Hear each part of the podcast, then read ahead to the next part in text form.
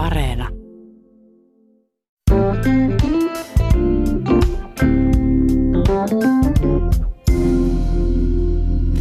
Tänään puhutaan halpahalleista ja nimenomaan Tokmannista. Kauppaneuvos Kyösti Kakkonen, miten tämä Tokmannin nimi oikein keksittiin? Oliko se joku tällainen pohjois murtela Stockman? No ehkä, ehkä sitä vähän näin, näinkin osittain, että on kansan Stockman. Niin, näihin asioihin pitää aina liittyä elämässä ja liiketoiminnassa vähän huumorakin. Ja, ja Tokman, Tokman Tuukman on hullumies ja Stockman Vinska on niin tukkimies, jopa vapaakäynnys tukkijätkäkin. Meillä on näitä dressmänneja ja niin edelleen, mutta – Ehkä se myös osin opiskelutaustaisuus juristiksi Ruotsissa, niin siinä sitten on tuommoista pientä leikittelyä myöskin ollut. Ja, ja tämmöinen nimi silloin vahvassa Stockmanin maassa, niin Stockmanni sitten niin kuin löi myös itsensä kansan tietoisuuteen, että kaikki vähän niin kuin halusi ihmetellä, että mikä ihme se Stockmanni oikein on. No oikea Stockman ei oikein pitänyt tästä asiasta ja käytiin oikein oikeuttakin, mutta – meni ihan hovioikeuteen saakka ja sitten saitte kuitenkin oikeuden käyttää tuota nimeä, niin oliko se jännittävää aikaa odotella, että mikä se päätös on? No ei oikeastaan siinä tiedettiin tämä Stockmanin, Stockmanin pieni vastustelu asian suhteen, mutta meillähän on – oli silloin, toimitti Poiskarassa ainoastaan ja sitten halpakauppaa, halpakauppaa, kaikki liiketunnistevärit. Meillä oli liikennemerkin värit, ajateltiin, että päästään helpolla samat kuin liikennemerkissä ja myöskin McDonaldsilla. Me mentiin, mentiin tosiaan hovioikeuteen saakka ja korkeammassa oikeudessa he eivät saaneet valituslupaa. Että he hävisivät sen kyllä kymmenen olla aika selkeästi. Olitte veljenne Kari Kakkosen kanssa toiminut yrittäjän, yrittäjinä jo kauan ennen tätä Tokmanin aikaa, mutta mistä syntyy ajatus omistaa ja johtaa juuri halpakauppaketjua? Niin, Tokmanni on perustettu vuonna 1989 ja sitä ennen Kastruulla me oltiin mukana Savokarran tavara-aittanemisessa halpakauppaketjussa, josta luovattiin vuonna 1988. Se oli semmoinen perheomisteinen, varsin iso siihen aikaan, no 60 miljoonaa markkaa, kahdeksan, yhdeksän halpakauppaketju. Meillä omistille tuli suuria näkemyseroja yhtiökehittämisestä. Klassillinen tarina, vanhempi serkkuni oli sitä mieltä 52 prosentin omistusosuudella, että me olemme vähän hölmöjä, kun emme osta kiinteistöjä, valuutat olivat vapautuneet ja minä sanoin, että tämä oli uhkarohkea, että meidän tase ei kestä näitä toimenpiteitä. No me lähdettiin siitä sitten pois, saatiin joku symbolinen hinta.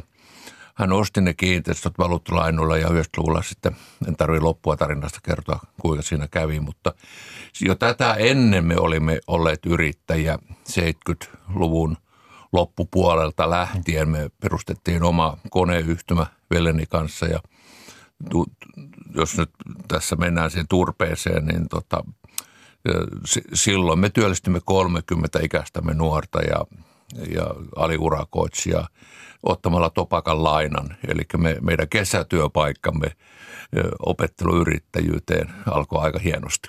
Hmm. Rahoititte oman työpaikan luomalla sen, tai siis niin kuin luomalla itse itsellenne työpaikan ja pankista sitten on oma iso kasa rahaa ja homma lähti hyvin liikkeelle.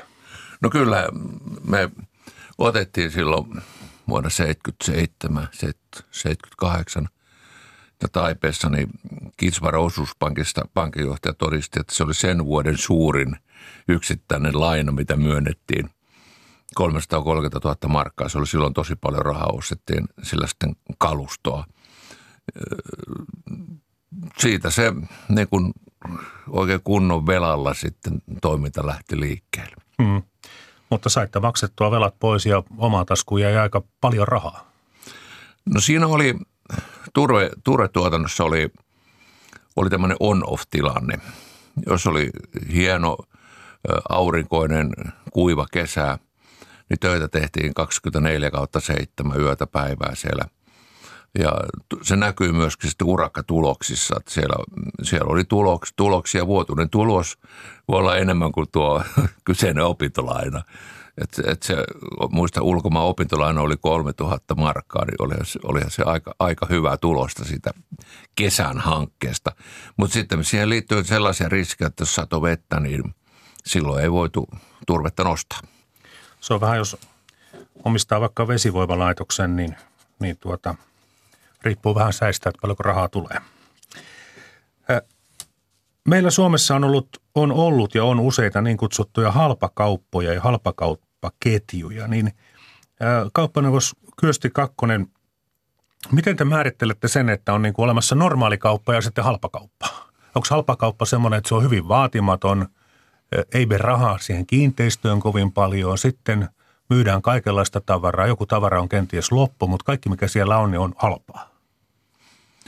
No, no halpakaupan tätä kehityskaarta, jos katsoo, niin tuo äskeinen kuvaus kyllä piti paikkansa, että halpakaupat oli vähän nuurusia kiinteistöjä ja, ja tuo, tuotteetkin oli, eivät ollut ihan aina sitä parasta laatua, mutta hinta oli halpa. Tämän päivän halpakauppa on, on tiloiltaan ja ulkoiselta konseptiltaan samankaltainen kuin mikä tahansa kootaan S-marketti. Se erottautumistekijä selkeästi on tänä päivänä hinta. Pyritään selkeisiin suoriin ketjuihin, tukkuliikkeitä, tavaratoimittajia ohittamaan ja ostamaan sieltä alkulähteeltä suoraan, niin kuin Tokmani ostaa paljon suoraan Kiinasta sitä tavaraa oman, oman toimin, järjestäytyneen toimintansa kautta – ja tämän päivän halpakaupassa sitten on myös hinnan lisäksi uudistuvuutta, tuote, tuotteiden lisäarvoa, designia, jopa kestävyyttäkin mietitään. Ja sitten sitä, että niin tuotteisto vaihtuu, otetaan paljon voimakkaasti sesonkituotteita, vaihtelevia tuotteita, jolloin myöskin halpakaupan ilme muuttuu selkeästi. Mm. Oliko tämä halpakaupan johtaminen ihan itse opittua vai kävittekö sitten jossakin ulkomailla vakoilemassa, että miten, miten tämmöistä liiketoimintaa kannattaa tehdä? Yrittäminen on aina, aina, aina, aina itse, itse opittua ja semmoinen vanha kansansanonta on, että työtekijänsä neuvoo. Siinä on oma, oma hyvä puolensa, kun avarakatseesti joutuu pohtimaan – kaikkia niitä toimintamalleja alusta lähtien ja silloin siinä voi tulla uutta, voi uudistua, koska kun mulle tuli työntekijöitä koolta ja Sältä jopa Lidiltäkin myöhemmässä vaiheessa, niin ne sanoivat, että siellä oli tehty näin ja tuolla noin. Mä että meillä tehdään näin, että meillä on tämä Tokkmanin oma tyyli. Me hiottiin sitä omanlaiseksi, täytyy olla vähän erottuvuustekijöitä. Toki kaikki se hieno osaaminen haluttiin monistaa, mutta ei niitä kaikkia muiden tekemiä virheitä tarvitse välttämättä monistaa. Et itse olin alku, alkuaikoina silloin 29 otettiin, niin olin toimitusjohtaja ja markkinointijohtaja ja henkilöstöpäällikkö ja sitten tiettyjen tuotealueiden ostojohtaja ja vaikka mitä pahusta. Mutta siinä oli se hyvä puoli, että, että kun kantapään kautta kaikki on opetellut, niin – sitten kun konserni kehittyi ja kasvoi ja sieltä tuli 62 henkilön osto-organisaatiostakin joku sanomaan, että nämä ehdot menee näin tai tuo noin, niin mä sanoin, että ei se mene kuule, että älä, älä tule mulle tuommoista puppua puhumaan, että oikeasti mä tiedän, miten tämä homma toimii. Jotkut kauppiat kertovat, että kun ovat vaikka lomamatkalla, niin eivät voi ajattelematta työasioita, kun menevät samaan liikkeeseen, mitä itse pyörittävät Suomessa.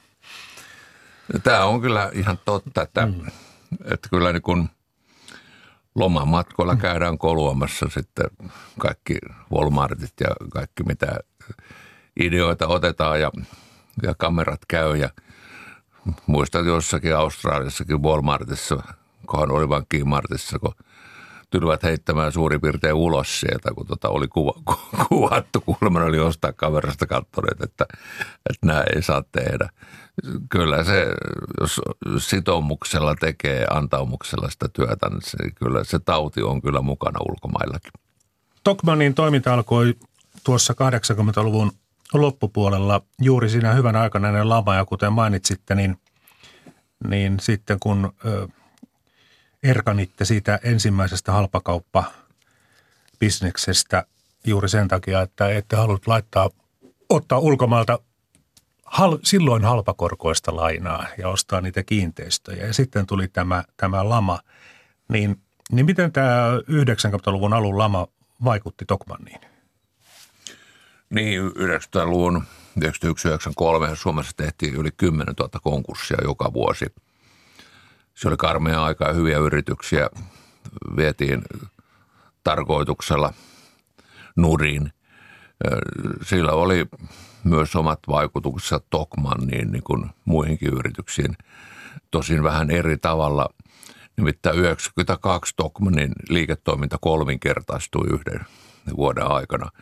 Ja syynä oli se, että kun Suomessa on ollut nämä kaupan rakenteet niin äärimmäisen jäykkiä ja liikepaikkakysymykset ongelmallisia, kaavoituskysymykset on, on ollut tämmöistä vasemmista ja oikeus, oikeiston jakopolitiikkaa siihen, siihen aikaan vielä. Nythän se on muuttunut onneksi. Niin silloin vapautui myöskin liikepaikkoja, kun niitä yrityksiä meni niin paljon nurin, että et pääsi niin kuin isommin toimimaan ja ostamaan sitten muita, muita kauppapaikkoja itselleen. Mm-hmm. Toki meilläkin oli ulkomaan lainaa jonkin verran, se, se kärsimys oli toki, mutta liiketoiminta kehittyi ja kasvoi ja oli varsin kannattavaakin. Niin kyllä se oli oikeastaan aika, aika semmoista, voiko näin ilkeästi sanoa, ihan, ihan hyvää aikaa Tokmanille. Niin helposti voi ajatella, että silloin kun on paljon työttömyyttä, ihmisillä on vähän rahaa, silloinhan työssäkävijöidenkin veroprosentit nousivat aika korkealle. Niin kävikö siinä sitten tosiaan niin, että sitten ihmiset siirtyivät niistä muista kaupoista nimenomaan halpakauppaan?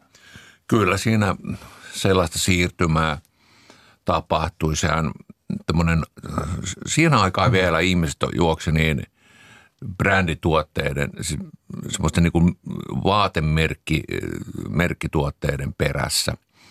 Ja se lakosten krokotiilin häntä piti olla pystyssä, mutta me tuotiin, tuotiin sitten Kiinasta näitä krokotiilipaitoja, jossa häntä oli alaspäin ja, ja ne olivat varmaan kymmenen kertaa halvempia tai siis no 5-10 kertaa halvempia. Samaa hyvää puuvilla laatua, paksuja ja ja hyviä tai sitä tulla sama, jopa samasta tehtaastakin suurin piirtein joskus. Niin kyllä siinä sitten ruvettiin miettimään, että miksi hitossa minä maksan tästä turhaa ylimääräistä. Että jos on kerran vaihtoehtoja ja, ja se, silloin se rohkeus, rohkeus voitti sen häveliäisyyden ja, ja se, se oli niin kuin jonkinlainen läpimurto ehkä kulutuskäyttäytymisessä suomalaisella kuluttajalla. Oliko muuten semmoista häveliäisyyttä, että sellainen – kunnon ihminen, varakas porvari, niin ei se kehdannut tulla johonkin halpakauppaan. Oli varmasti. Mäkin kuulin niitä tarinoita, että vähän nolostellen tuultiin, mutta tuo taitekohta oli varmaan se lama, että se oli hyväksyttävää. Oli hyväksyttävää olla viisas, järkevä kuluttaja, katsoa vähän niiden ropostensa perään, että, että mihinkä ne rahansa laittaa ja säästää. Ja, ja silloin niin kun moni, moni niin kun, kun seurasi hyvin läheltä sitä kaupan kehitystä ja tunsin niin eri väestöryhmiä, niin siinä näitä niin sanottu paremman yhteiskuntaluokan ihmisiäkin, niin jopa tuli ylpeille aina sit sanomaan, että minä olen muuten nykyään teidän asiakkaan. Muistan, kun kävin elämäni ensimmäistä kertaa Lidl-nimisessä elintarvikekaupassa ja tulin sitten kotiin, niin vaimo sanoi, että – Kyllä sinä saat siellä käydä, mutta laita ne ostokset jonkun muun kaupan kassiin, etteivät naapurit saa tietää. Eli oli niitä asenteita. Kyllä, varmasti. kyllä ikävä kyllä oli, oli sen tämän kaltaisia asenteita. Minä, minäkin omana aikanani silloin, tietysti 80-luvulta oli ihan aivan selvää, tämän näki tämän tilanteen läpi, että näin ajatellaan ja käyttäydytään, mutta niin kuin tuossa äsken mainitsin, se 90-luvun lama oli hyvä opetusläksy meille suomalaisille, että muitakin vaihtoehtoja voi käyttää. Markka on hyvä konsultti, varsinkin jos lompakossa niitä ei kovin paljon ole. Mutta kuunnellaan äänite radioarkistosta vuodelta 1999. Toimitusjohtaja Kyösti Kakkonen nyt on tehnyt jo varmaan pari 300, ehkä jopa 500 kinkkua kauppansa ja Tästä koko homma alusta ei ole mennyt vielä puolta tuntiakaan. Kannattaako tämmöinen kinkkukauppa? No tuossa äsken mainitsin, että tässä menee rahaa, mutta myöskin tulee rahaa. Mikä on kinkun sisäostohinta tällä hetkellä? Kinkun sisäostohinta on selkeästi korkeampi kuin tuo kyseinen 5 markkaa kilo. Puhutaan ilmeisesti 15 markan tasosta. Kyllä oikea taso on noin kolminkertainen taso, olet aivan oikeassa. Eli 5 markkaa kilo. Kannattaako sillä hinnalla sitten myydä kinkkua vai tuleeko sitten niin paljon takkiin? Nythän pitää muistaa, että nämä meidän asiakkaat ostavat paljon muutakin kuin tämän kinkun. Ja meillä on tämmöisiä erikoistärppejä muissakin tuoteryhmissä. Ei, ei tämä koske pelkästään kinkkua.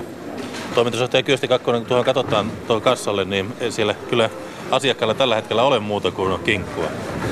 Me viime vuonna totesimme, että asiakkaat ostavat tuon kinkun ja vievät sen sitten turvaan autonsa ja sitten he tulevat kaikessa rauhassa ostamaan kaikkia muita jouluostoksia. Mikä merkitys on sille kauppialle, että myydään tällä hetkellä Suomen halvinta kinkkua? Niin, kyllähän se varmasti on imago kysymys, mutta minä haluaisin herättää ihmisiä ja muistuttaa meidän asiakkaita, että nimenomaan sillä tekijällä, että ei ainoastaan tämä kinkku ole meidän, meillä edullinen, vaan meillä on todella paljon paljon kaikkea muutakin hyvin edullista tuotevalikoimissa. Ja kinkku on vain yksi osa sitä tokmanimaisuutta edullisuutta. Tällä hetkellä on MTK Pohjois-Karjala koolla tuolla ja siellä varmasti puhutaan suomalaista ja pohjois-karjalaista sianlihan tuotannosta ja samaaikaisesti myydään erittäin halvalla tanskalaista kinkkua. Onko tässä jotain kauppian kannalta ristiriitaa? Nythän me olemme yhtene, yhtenevässä Euroopassa ja tanskalainen kinkku on varmasti aivan yhtä hyvä kuin suomalainenkin kinkku. Kukaan ei ole tuota vertailua oikeastaan tehnyt ja jos lähdettäisiin tuommoisia vertailuja tekemään, niin olisikin mielenkiintoista tietää, kumpi on parempi tuote. Onko se kotimainen suomalainen kinkku vai tanskalainen kinkku. Kyllä periaatteessa minä, minä olen kylläkin lämmin kotimaisuuden kannattaja, mutta tämä on, tämä on kauppapolitiikkaa. Niin, minkälaista kauppapolitiikkaa? Hinta ratkaisee ja se tuotteen laadukkuus ratkaisee. Näin kauppias Kyösti Kakkonen myhäili tänä aamuna tyytyväisyyttään, vaikka hänen omien sanojensa mukaan kinkkukaupassa tuli tappiota 70 000 markkaa sisäänostohintaan verrattuna. Kakkonen puhuu avoimesti kinkkutarjouksen imagollisesta merkityksestä omalle kauppaketjulleen, sillä jos tappiota tulee muutama kymppitonni, niin tiedotusvälineiden kautta ja päivän pohjoiskarjalaisena puheenaiheena oleminen tuovat satsauksen moninkertaisena takaisin. Näin totesi toimittaja Heikki Kähkönen vuonna 1999. Oliko Kähkösen arvaus oikea? Kyllä Kähkönen menee aivan arvauksen naulakaataan, että todellakin tuommoisia imakomainouskampanjoita, jotka sitten herättävät kuluttajia miettimään myös laajemmin tuotevalikoiman edullisuutta, niin se kyllä toimi silloin ja toimii varmasti tänä päivänäkin. Tämä on niin yksi tapa luoda kaupalle, kaupalle tuota julkisuutta ja, ja tota, sitten halpakaupan kyseessä ollen myös edullisuuden mainetta, että myydään jotain todella halvalla. Mutta miten sitten tämä, tämä laatupuoli? Tokmanilla kuitenkin oli myös halua kertoa ihmisille, että siellä on laadukkaitakin kalliita tuotteita, kalliimpia tuotteita. Kyllä se on, on totta, että, että meillä oli erilaisia hintakategorioita.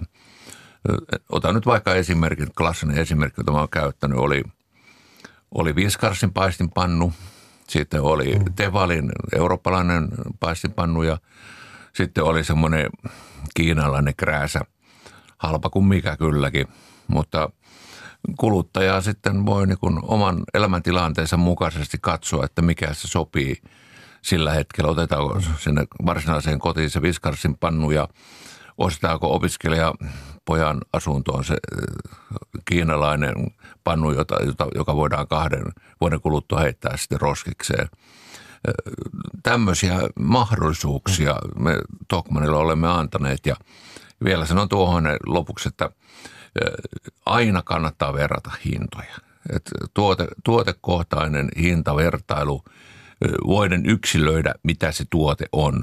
Että tämäkin esimerkki kertoo, että on paistinpannuja ja paistinpannuja, mutta sitten on kuluttajan vastuulla, että haluuko ostaa se ekologisen, vahvan, kotimaisen, kestävän vaihtoehdon vai sitten tehdä tuommoisen pikavalinnan. Mm. sotien jälkeen vielä hetken jopa EU-jäsenyyden, tai siis sen vanha nimi on EU, aikana oli maan tapa, että vähittäiskaupassa ei kilpailla hinnoilla. Muistan hyvin lapsuudesta ja nuoruudesta sen, että kun meni kauppaan, oli se sitten E-osuusliike tai S-osuusliike tai, tai yksityinen kauppias, niin, niin siellä oli hintalappu, jossa lukui OVH eli ohje vähittäishinta ja se oli kyllä sama kaikissa kaupoissa. Tosi se K-kauppias joskus otti pientä irtiottoa, mutta ainakin osuusliikkeissä niin hinnat olivat täysin samat. Hinnoilla ei, ei kilpailtu. Niin miten kauppaneuvos Kösti Kakkonen kommentoi sitten tätä, tätä maailmaa, että oliko se tosiaan oikeasti niin jäykkää kuin mikä on tämä mun muistikuvani? Kyllä, se oli noin jäykkää ja onneksi tuommoinen monopolihinnoittelu aika on nyt jo kauan sitten ollut ohi kuluttajan onneksi. Kauppiallehan tuo on hmm. aika turvallista ollut, kun on vain ollut liikepaikka hyvä sijaintinen ja, volyymi asiakasmäärien lähellä, niin on pärjännyt tekemättä mitään muita taikatemppuja.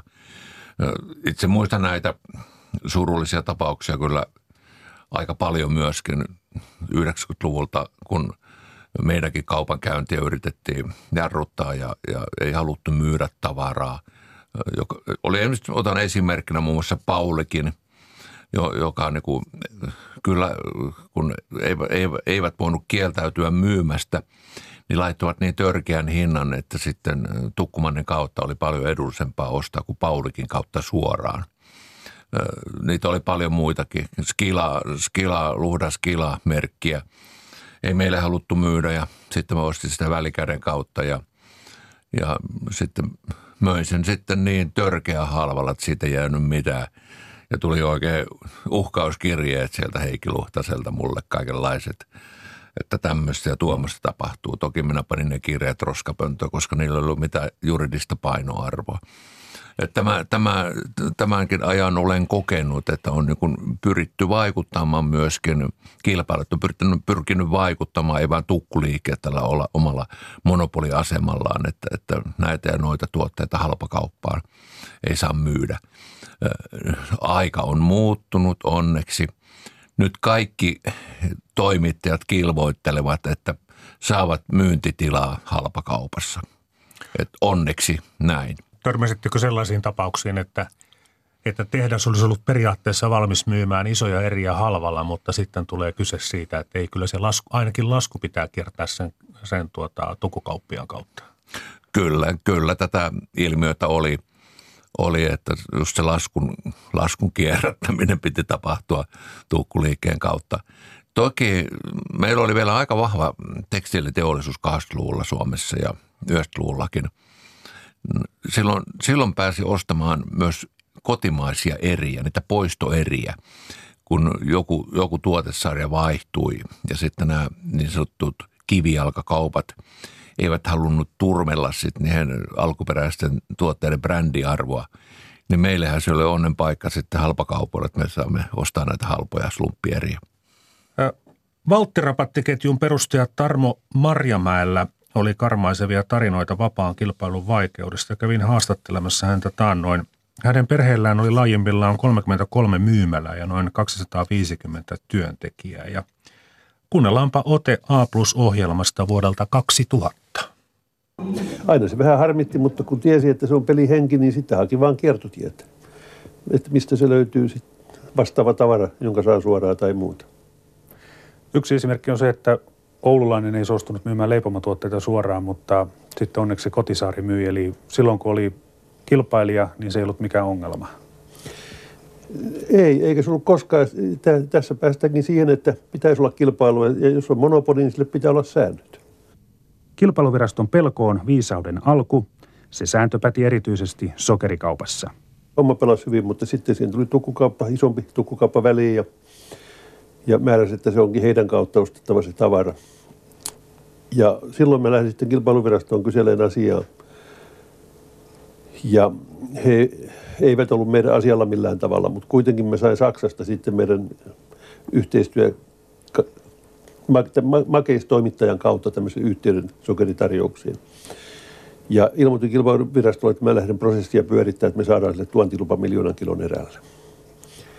Ja tämä prosessi jossakin vaikutti niin, että me rupesimme saamaan sokerin ja jopa suoraan laskuunkin. Mutta WC- ja talouspaperia sitten jouduitte ostamaan ulkomailta. Ja kumpikaan kotimaan tehdas ei suostunut myymään, niin me tuotiin vuoden verran Italiasta tavara, jonka jälkeen me saimme toisen tehtaan kanssa sitten sopimuksia ja keskitimme yhdelle tehtaalle koko hankinnan. Oliko se todella halvempaa tuoda Italiasta? Oli se halvempaa, mutta heikompaa se oli myydä. Kotimaalla paperilla pääsi paljon parempiin tuloksiin, mutta se oli pakko yrittää saada sitten monopolia murtua. Kauppanuos Kyösti Kakkonen, mitä tuosta tuli mieleen? No tuo on sitä halpakaupan alkuaikaa ja harmillista kuulla, että tällaista on Suomessakin päässyt tapahtumaan ja kilpailuviranomaiset ovat olleet kyllä aika hampaattomia, koska niin kun nämä säädökset on jo tuolloin ollut olemassa, että he olisivat tarmokkaammin pitänyt tarttua tilanteeseen ja, ja myös niillä erilaisilla toimenpiteillä, joita he olisi ollut käytössä, niin tuo tilanteen olisi voinut purkaa. No Tokmanilla oli ja on halu ostaa tavarat suoraan valmistajilta ja näin ketjusta ja sitten maahantuoja, eli yksi, yksi välikäsi pois. Niin tuota, kuinka merkittävä asia se sitten on, että ostetaan suoraan tehtaalta ja paljon? Kyllä, se on merkittävä kilpailutekijä. Ensinnäkin se on kaksi asiaa, se volyymiosto.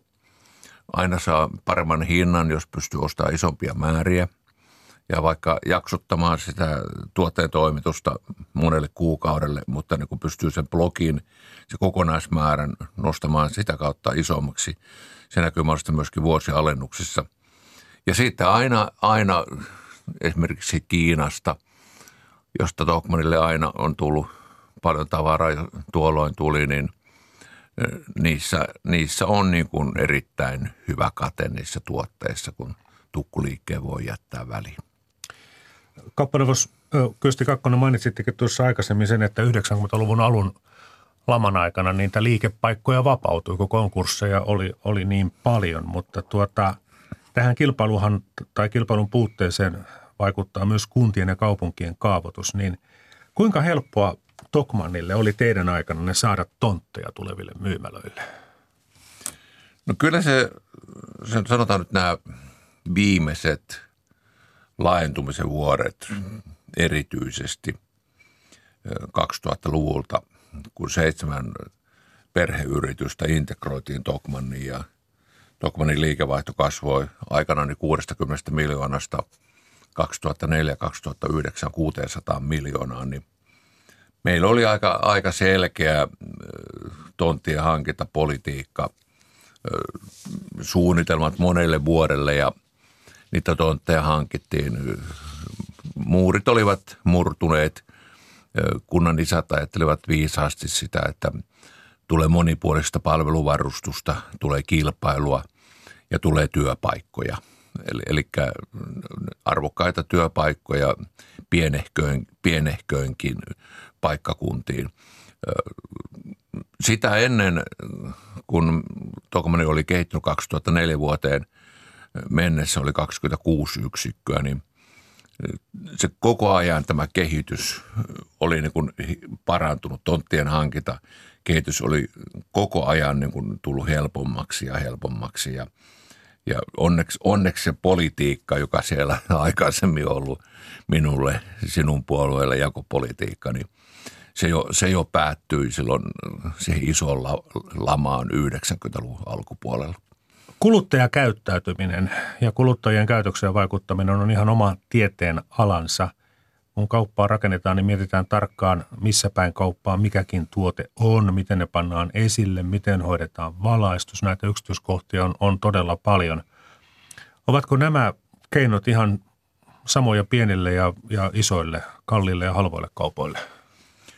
Kyllä ne ovat. Kyllä aika tarkkaan on konseptiin piirretty – missä mitäkin tuotteita kaupassa on ja, ja tuotteiden volyymi myöskin eräissä kampanjoissa sitten siellä voi olla merkittäviä mainosrahojakin taustalla ja, ja halutaan tehdä semmoista tehokampanjaa tai jotain yksittäistä tuotetta sillä ajan läpi, niin silläkin on merkitystä, mutta sitten kyllä myös on tämmöinen ikävä tekijä, joka joka on pakko ottaa huomioon jossakin, sileiden parrakoneen tuotteissa, niin on myymälävarkaudet.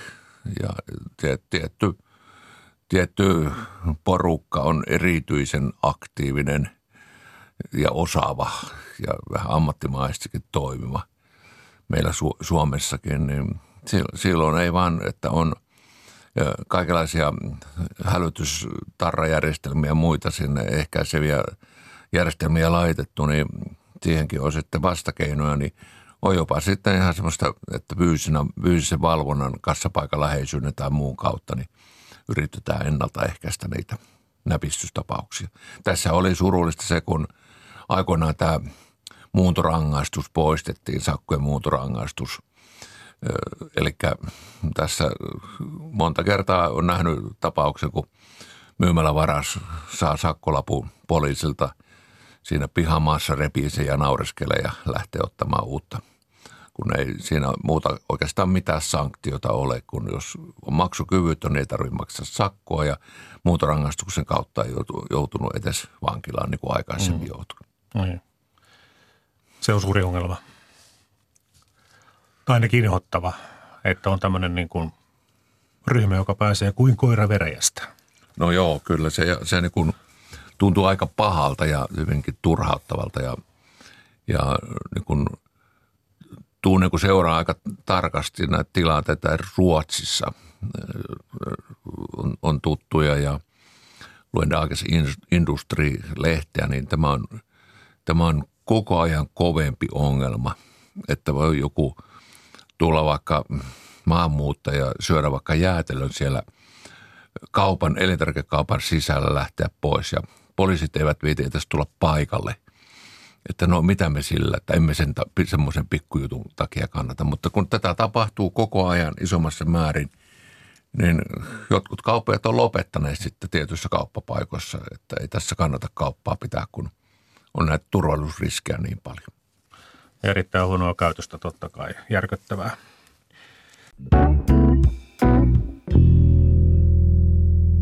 Sitten tämä kauppoja koskeva sääntely. Kauppaneuvos Kyösti Kakkonen, oliko asioita, jotka, jotka harmittivat aikoinaan? No esimerkiksi oli yhdessä vaiheessa tämä tilavievän erikoistavarakaupan määrittely oli muuttumassa. Sitä neliömäärää oltiin selkeästi pienentämässä jo vakiintuneesta käytännöstä. Sehän olisi tarkoittanut sitä, että jo olemassa olevat kauppapaikat, niiden arvo, taloudellinen arvo olisi merkittävästi noussut ja onneksi siitä ympäristöministeriön hölmöydestä sitten päästiin irti, eikä siitä jäänyt kuin tämmöinen uhkakuva ainoastaan. No sääntelyä on monenlaista.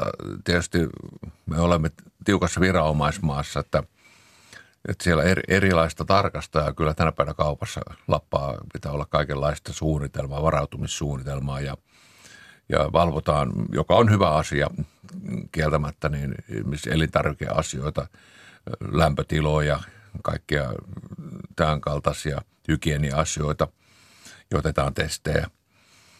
Mutta sitten tämmöisiä rajoitteita, jos niitä mietin, niin onhan semmoista käsittämätöntä, että, että virkavalta ja poliitikot eivät voi luottaa kuluttajan valveutuneisuuteen. Että esimerkiksi viinit, kun keskioluesta käytiin kauhea taistelu ja nyt tuli nelonenkin sitten jo kauppoihin. Ja seuraava vaihe pitkityssä taistelussa ollut tämä viinien saanti.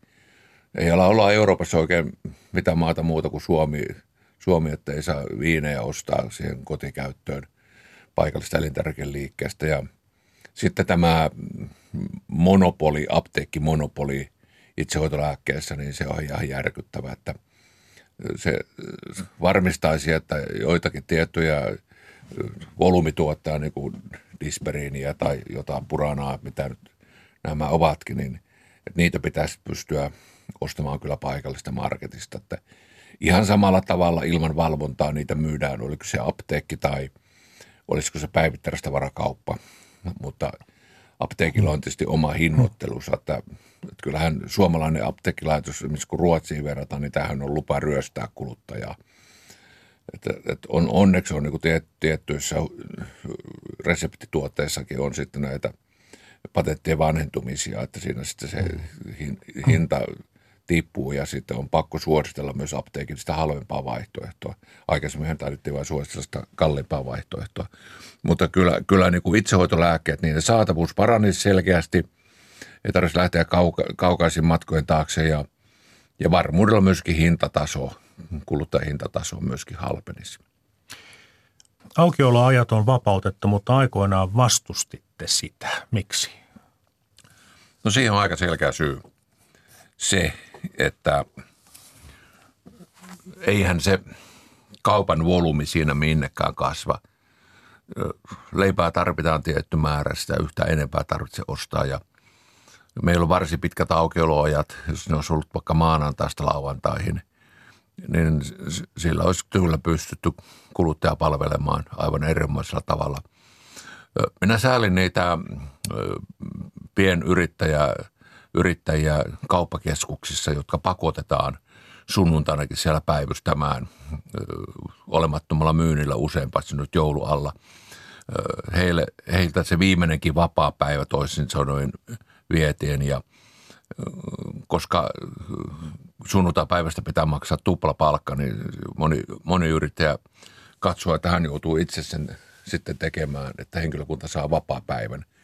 Se, siinä on niin kuin ylimääräisiä kustannuksia aiheutuu kaupalle ja en, mä, en niin kuin näen, että, että se, niin kuin, siitä niin kuin mitään olennaista hyötyä, hyötyä sitten on syntynyt. Se on nyt sitten myöskin tässä, tässä auttamassa siihen kehitykseen, että isot marketit, jotka laajalla tuotevalikoimalla ja volyymilla pelaavat, niin siirtymä ostoskäyttäytymissiirtymää sitten tapahtuu niihin ja pien, pienempille kaupoille se on aika tuhoisa, että sitten vaan jotakin elintarvikkeissa paikallismarketteja ja lähikauppoja voi jäädä, mutta sitä verkostohan on supistunut koko ajan.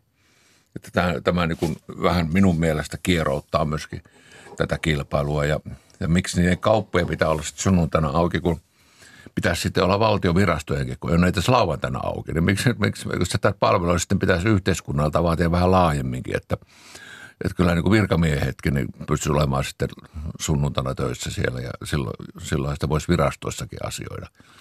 Mä, mä niin kuin hämmästelen tätä. Tässä on monia syitä, että miksi minä tätä olen hämmästellyt. Pari vuosikymmentä sitten Capman tuli mukaan – mukaan tähän halpakauppaketju Tokmanniin enemmistöosakkaaksi noin 60 prosentin osuudella ja sitten teidän ja veljenne yhtiö Joensuun kauppa- ja kone omisti loput noin 40 prosenttia. Ja tätä yritystä sitten laajennettiin ostamalla muita halpakauppaketjuja, niin tässä tulee väkisinkin mieleen, että oliko se taloudellisesti parempi tapa kuin ryhtyä kilpailemaan niiden kanssa omilla kaupoilla? Niin, vuonna 2000 neljä me tosiaankin Kämmänin kanssa tehtiin tämmöinen yhteistyön suunnitelma liitto, liittoutumalla. Ja itse asiassa me, sehän oli meille hyvä liiketoimi. Me myytiin, myytiin perustettavalle uudelle yhtiölle siinä vaihto- ja käyttöomaisuus ja goodwill, eli ilmaa ja ilmasta, ilmasta sai hyvän hinnan brändiarvosta. Se, miksi sitten aloimme ostella muita näitä perheyhtiöitä, maakunnallisia yhtiöitä, tyyppiä tarjoustaloa ja Robin Hoodia ja kaikkea muita näitä, niin se väylä oli nopeamman laajentumisen väylä. Eli, eli me haluttiin ottaa sitä ilmatilaa nopeammalla aikataululla haltuun. Toki samanaikaisesti perustettiin, minä muistan, että 2005, no 2006-2007 oli, oli jopa että oli 14 yksikköä perustettiin samana vuonna. Että voi olla viikon välein joulualla marraskuussa avajaisia, kolmekin yksikköä, 6004 yksikköä, joka on aika iso, niin voitiin olla avaamassa viikon välein. Että siinä oli, oli niin kuin nämä väylät uusien, uusien ketjujen hankkiminen, oma uusperustanta ja myös sitten orgaaninen kasvu. Että ne oli hurjan, hurjan kasvun – vuosia tuolloin. Ja siinä sitten kävi kävi myös niin, että pari ketjua, jota me oltiin kiinnostuneita ostamaan, niin omistajat eivät silloin, silloin halunneet jostain syystä luopua tai emme päässeet yhteisymmärrykseen hinnasta ja he olisivat kyllä jälkeenpäin sitten halunneet, mutta me oltiin jo perustettu sitten yksiköitä, että ei ole enää tarpeellista, tarpeellista niin kun, kun yksiköt voi olla väär, meidän mielestä väärissä kohdissa ja joillakin oli omia logistiikkayksiköitä, joita me emme tarvinneet, kun Grande Mäntsälä oli valmistella. Onko se niin, että jos joku yritys haluaa laajentua, niin siihen tarvitaan rahaa. Pankki ei välttämättä anna, anna kauheasti lainaa, jos, jos on, riskit on suuret. Tarvitaan ihan oikeita rahaa, pitää järjestää osakeanti tai sitten myydä osa pääomasijoittajalle, joka tulee sitten mukaan. Ja, ja tota, meneekö se logiikka sitten sillä tavalla, että ne entiset omistajat, vaikka he omistavat sitten pienemmän siivun siitä ikään kuin lainausmerkeissä uudesta yhtiöstä – niin siitä huolimatta vanhojen omistajien omistuksen arvo voi kasvaa sitä mukaan, koska pääomasijoittaja tulee mukaan. To, Tokmanin tapauksessa silloin 2004 me olimme käyneet keskusteluja vapaa kanssa, joka oli meitä suurempi yritys, mutta kumpikin yhtiö oli erittäin terve ja Tokmani oli silloin velaton, hyvä tase. Pankit jopa kehotti, että ostakaa, ostakaa tuota – he kyllä rahoittaa, että ostakaa se vapaa-valinta vaan pois. Mutta me, me niin kuin emme halunneet siihen ryhtyä, koska me ajattelimme jo sitten isompaa kuvaa. Että, se, että me olisimme pystyneet sen ensimmäisen toimenpiteen tekemään, mutta sitä olisi pitänyt sulatella aika pitkän aikaa. Sitten mä ajattelin, että kun tulee pääomasijoittaja, niin sitten me voidaan tehdä näitä seuraavia siirtoja nopeammassa aikataulussa.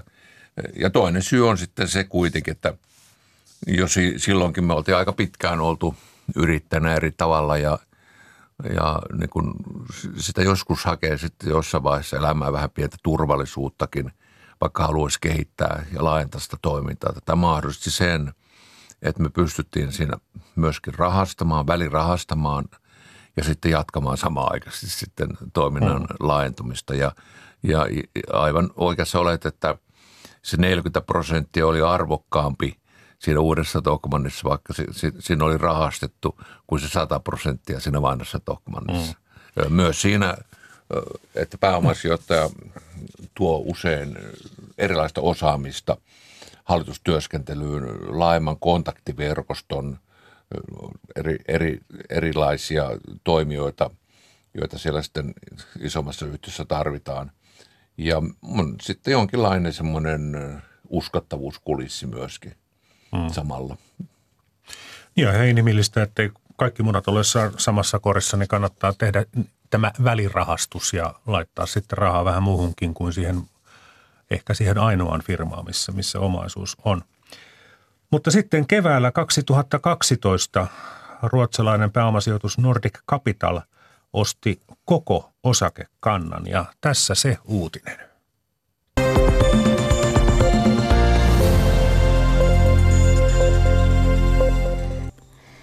Joensuulainen liikemies Kyösti Kakkonen luopuu Tokmannista. Halpakauppaketjun uusi omistaja on Nordic Capital-rahasto. Kakkosen lisäksi myyjinä ovat Tokmanni-konsernin muut omistajat ja sijoituskonserni Capman. Tokmanni-konserniin kuuluu 144 myymälää seitsemällä eri nimellä. Sama konsernia ovat muun muassa säästöpörssit, tarjoustalot ja maksimakasiinit. Kyösti Kakkonen perusti Tokmannin 80-luvun lopulla – 2000-luvun alkuun saakka halpakauppaketjut olivat alueellisesti toimivia perheyrityksiä, kunnes sijoitusyhtiö Capman alkoi kasvattaa niistä valtakunnallista konsernia yritysostoilla. Niin siinä sitten kävi. Oliko ajoitus hyvä? No ei. Ei se, ei se. Tämä, tämä 2012 ajatus ei ollut hyvä sen takia, että me oltiin integroituneita perheyhtiöitä. Niin kuin tuossa kerrottiin, seitsemän perheyhtiötä ja niitä sulateltiin ja, ja se mutustelu vie oman aikansa. Ja sitten oli tämä Mäntsälän iso yksikkö, joka oli valmistunut siinä 2010-luvun loppupuolella.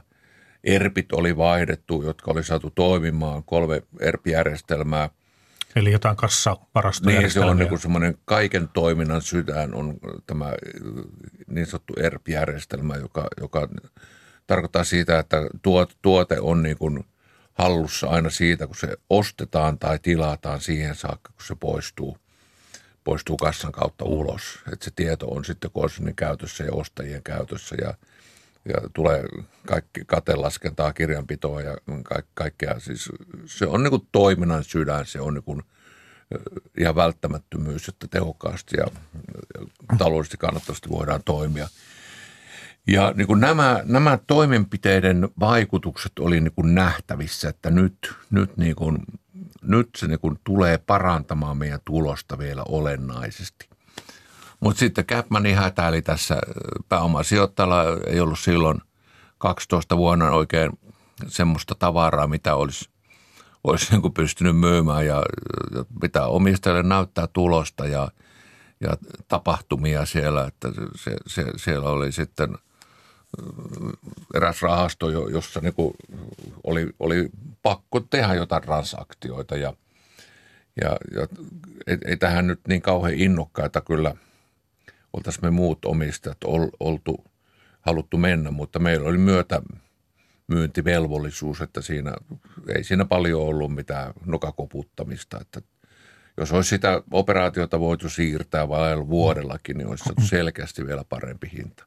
Mutta siellä oli Capmanilla sitten tämä hätäilyn syynä varmaankin esimerkiksi, kun neillä oli ollut tiimari aikoina ja siinähän niillä puur, puuropalo täydellisesti pohjaan, että ne oli kyttäilleet sitä oikeaa ajankohtaa, että mikä se on. Ja siis tuo taimaus ostettaessa myytäessä, niin se, se on myöskin erittäin tarkkaa peliä. Niin kuin tällä hetkellä, kun tietää, että mm.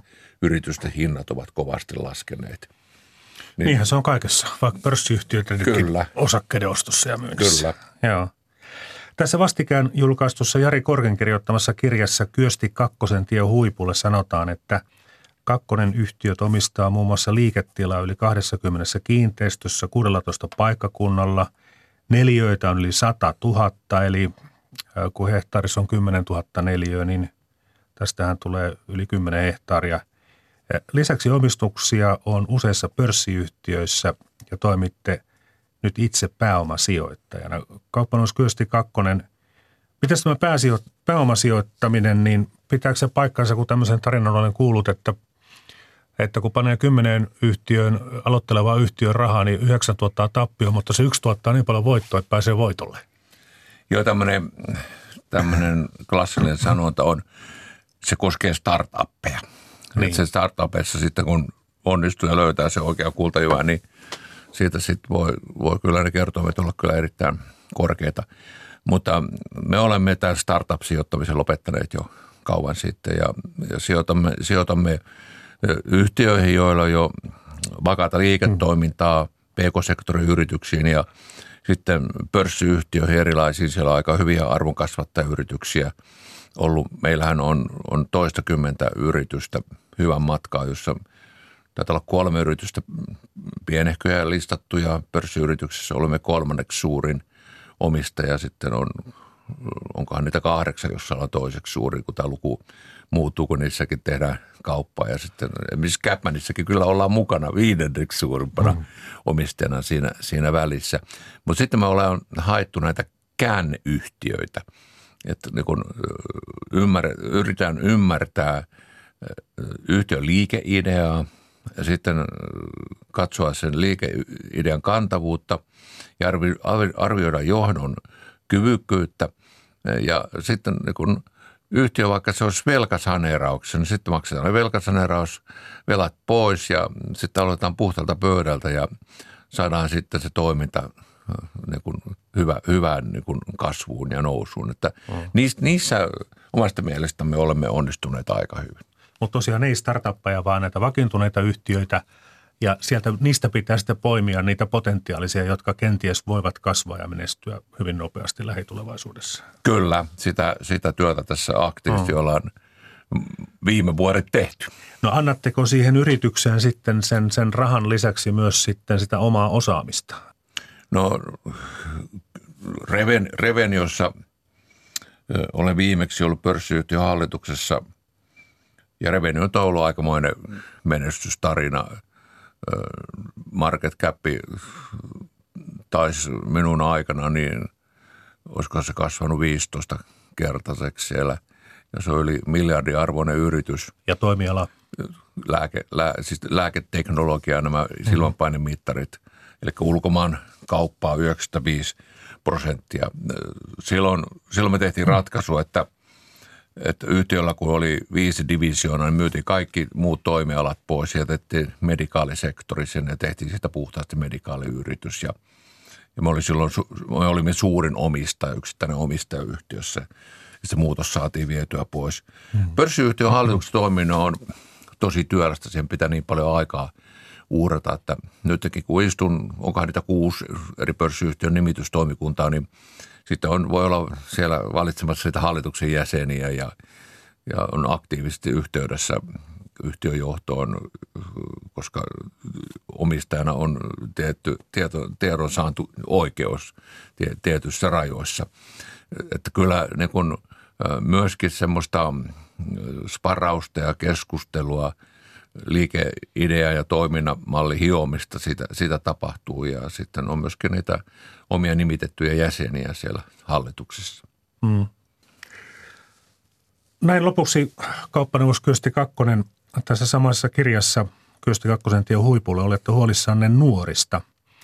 Entä jos kukaan ei uskalla heittäytyä yrittäjäksi, vaikka, liike, vaikka liikeidea olisi kuinka hyvä – Riittävää lisäarvoa ei synny, jos kaikki ovat töissä kunnalla tai valtiolla. Näin tässä kirjassa pelko riskinotosta voi kasvaa liian suureksi, niin Kyösti Kakkonen, miten tämä pitäisi ratkaista? No kyllä se on tietysti ensisijaisesti yhteiskunnan tehtävä luoda semmoinen ilmasto, yritysilmasto – yrittäjyysilmasto, se lähtee koulukasvatuksesta, se lähtee asennekasvatuksesta, yrittäjyyden arvostamisesta, se lähtee niin kuin olosuhteiden luomisesta. Tämmöinen vasemmistolainen vaarallinen ryöstetään yrittäjien omaisuus, joka aina, aina niin kun taskuveropäivä lähestyy, niin on se kateuden ilmapiiri ja sitä ajetaan kylvää. Meillä Suomessa ei ole ongelma menestyneet, vaurastuneet, omalla työllä, ahkeruudella, osaamisella vaurastuneet miljonääriyritykset, vaan niitä on liian vähän, aivan juuri näin. Ja, ja eikä niitä veroja pidä ruveta nostamaan ja lehm, lypsävää lehmää teurastamaan, vaan veroja pitää laskea, luoda sitä kannustavuutta, luoda uusia työpaikkoja, antaa niille uusille työpaikoille ja yrityksille mahdollisuuksia. Me, meillä, meillä on aivan liikaa virkavaltaisuuksia ja ei, ei, ei byrokratiaa. Että virkamiesten tehtävä on muutakin. Itsekin törmää aina siihen joudutaan opettamaan heitä, että te olette sitä varten, että te palvelette meitä se ei tarkoita, että on joku korkea virka, että kansalaiset käy heitä kumartamassa, vaan he ovat töissä meillä. Ja tämä, niin kuin tämmöistä asennevammaa, niin kuin sitä on niin kuin ylätasolta alatasolle. Me, meidän, meidän pitäisi notkeuttaa ja joustavaittaa monia käytäntöjä.